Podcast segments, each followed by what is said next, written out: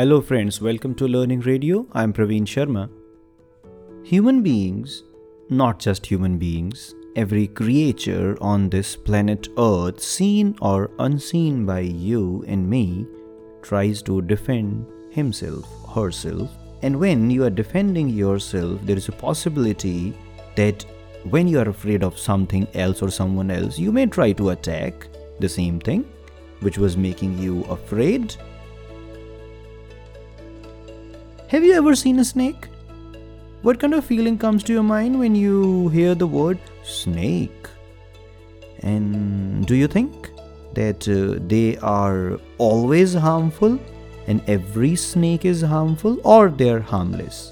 This is what we shall be knowing by the excuse of uh, reading a poem called The Snake Trying, written by W. W. E. Ross. This is a poem which is unrhymed, free verse with unequal lines, friends, and it's a plea from the side of the poet to the human beings to treat snakes in a kind manner. You know, human beings generally tend to kill snakes to avoid uh, being bitten, but the poet reveals through this poem that all snakes are not poisonous and all of them do not harm human beings. Now, this kind of thing sounds like a general knowledge or some kind of uh, awareness material. Yes, that is also a kind of poetry in which the poets uh, they intend to give us some instruction for the sake of knowledge and uh, for teaching as well. We call it didactic poetry. Yes, didactic poetry is in a way some kind of a linear poem in which uh, there's no typical rhyme no other rules are followed in which you see some kind of uh, beautification in the poem.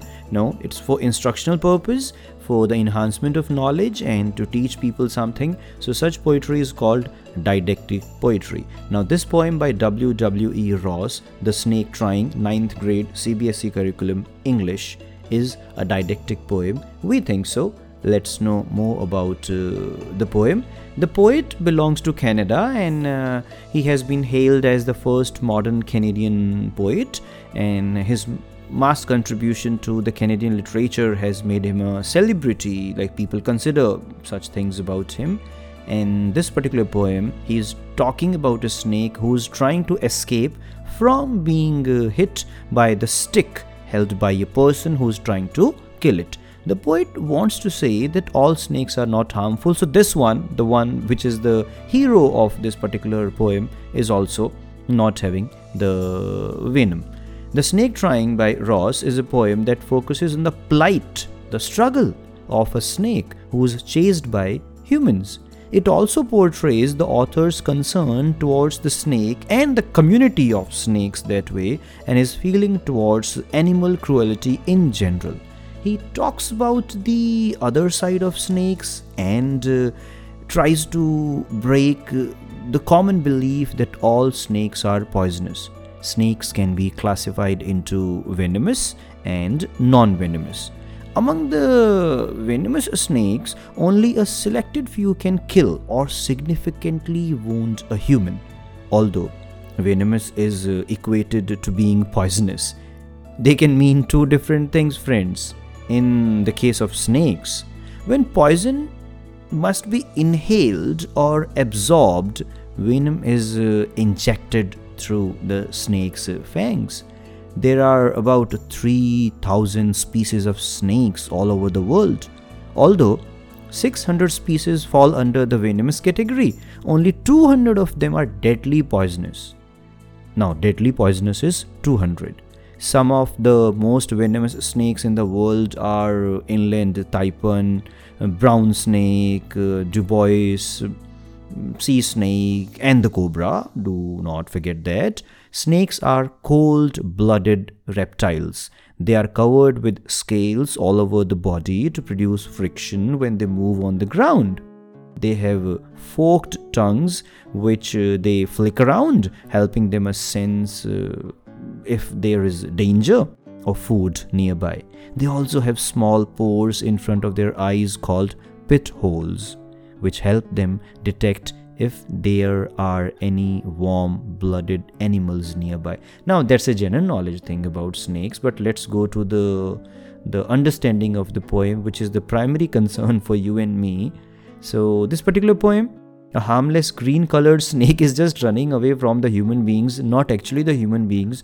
It is actually stick which is chasing it. The stick is in the hand of a human, and the stick is chasing the snake. So the snake tells us, the poet is telling us that the stick is chasing. So again, you can see the transferred epithet. If you remember, the adjective which is meant for something else is being used uh, for something else. Uh, people fear snakes when they see one. They they try to kill it with a stick. So the stick is chasing uh, Mr. Snake. Now, the stanzas are uh, small, and the poem also gives you an understanding about uh, uh, being sympathetic and loving towards all living creatures. Of course, not towards all the snakes, you, you do need to take care of it. The explanation of the poem the word by word paraphrasing can be read by you. Of course you have uh, that particular thing that that resource with you. We are just providing you the gist or uh, the thing that this particular poem is talking about. The summary of the poem.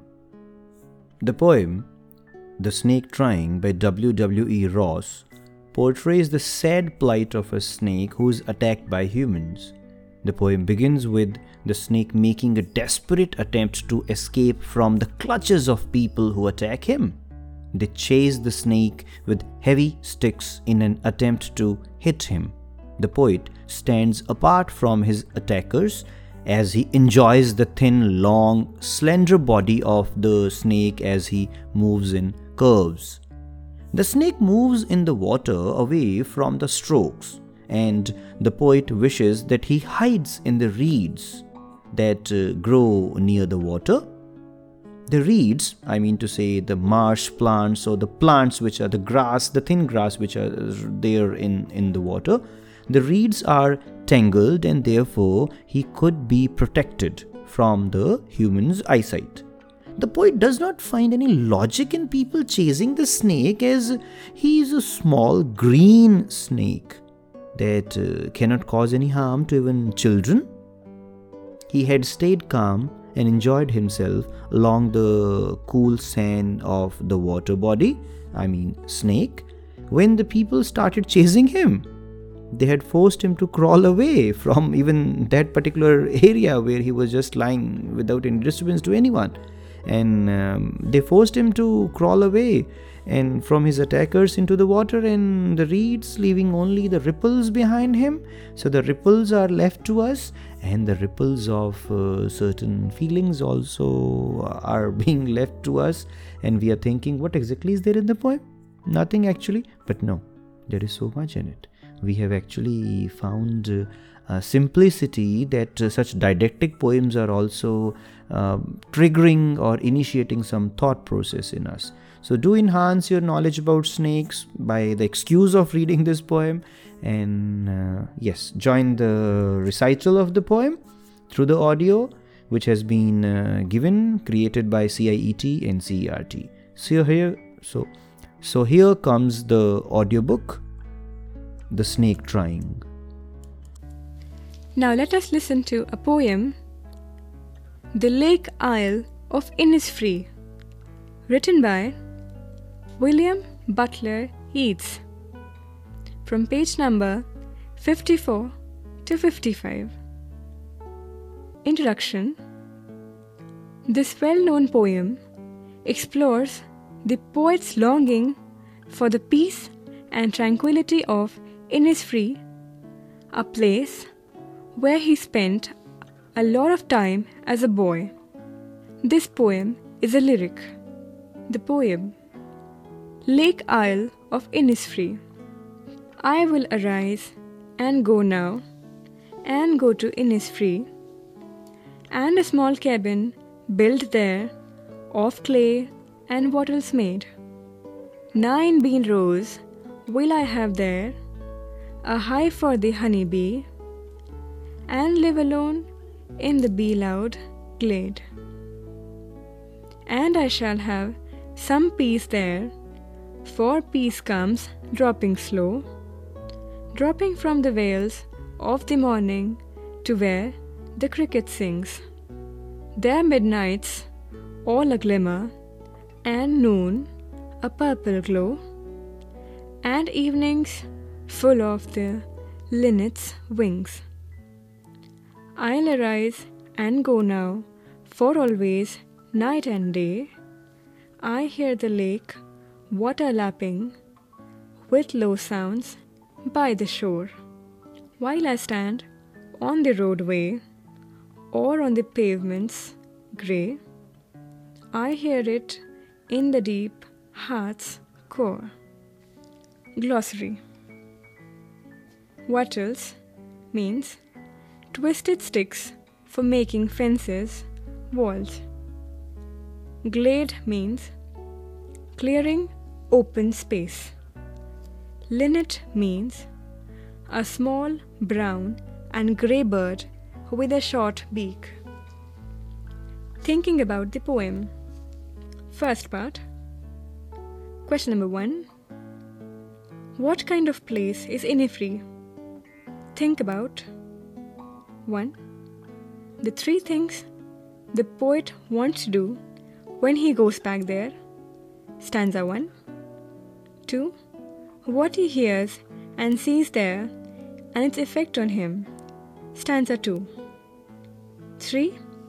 What he hears in his heart's core, even when he is far away from Innisfree. Stanza 3. Question number 2. By now, you may have concluded that Innisfree is a simple, natural place full of beauty and peace. How does the poet contrast it with where he now stands? Read stanza 3. Question number 3. Do you think Innisfree is only a place or a state of mind? Does the poet actually miss the place of his boyhood days? Second part. Question number 1. Look at the words the poet uses to describe what he sees and hears at Innisfree. 1. Bee loud glade. 2. Evenings full of the linnet's wings. 3. Lake water lapping with low sounds. What pictures do these words create in your mind? Question number 2. Look at these words. Peace comes dropping slow, dropping from the vales of the morning to where the cricket sings. What do these words mean to you? What do you think comes dropping slow from the vales of the morning? What does to where the cricket sings mean? Quote In the words of Gautam Buddha, health is the greatest gift, contentment the greatest wealth, faithfulness the best relationship.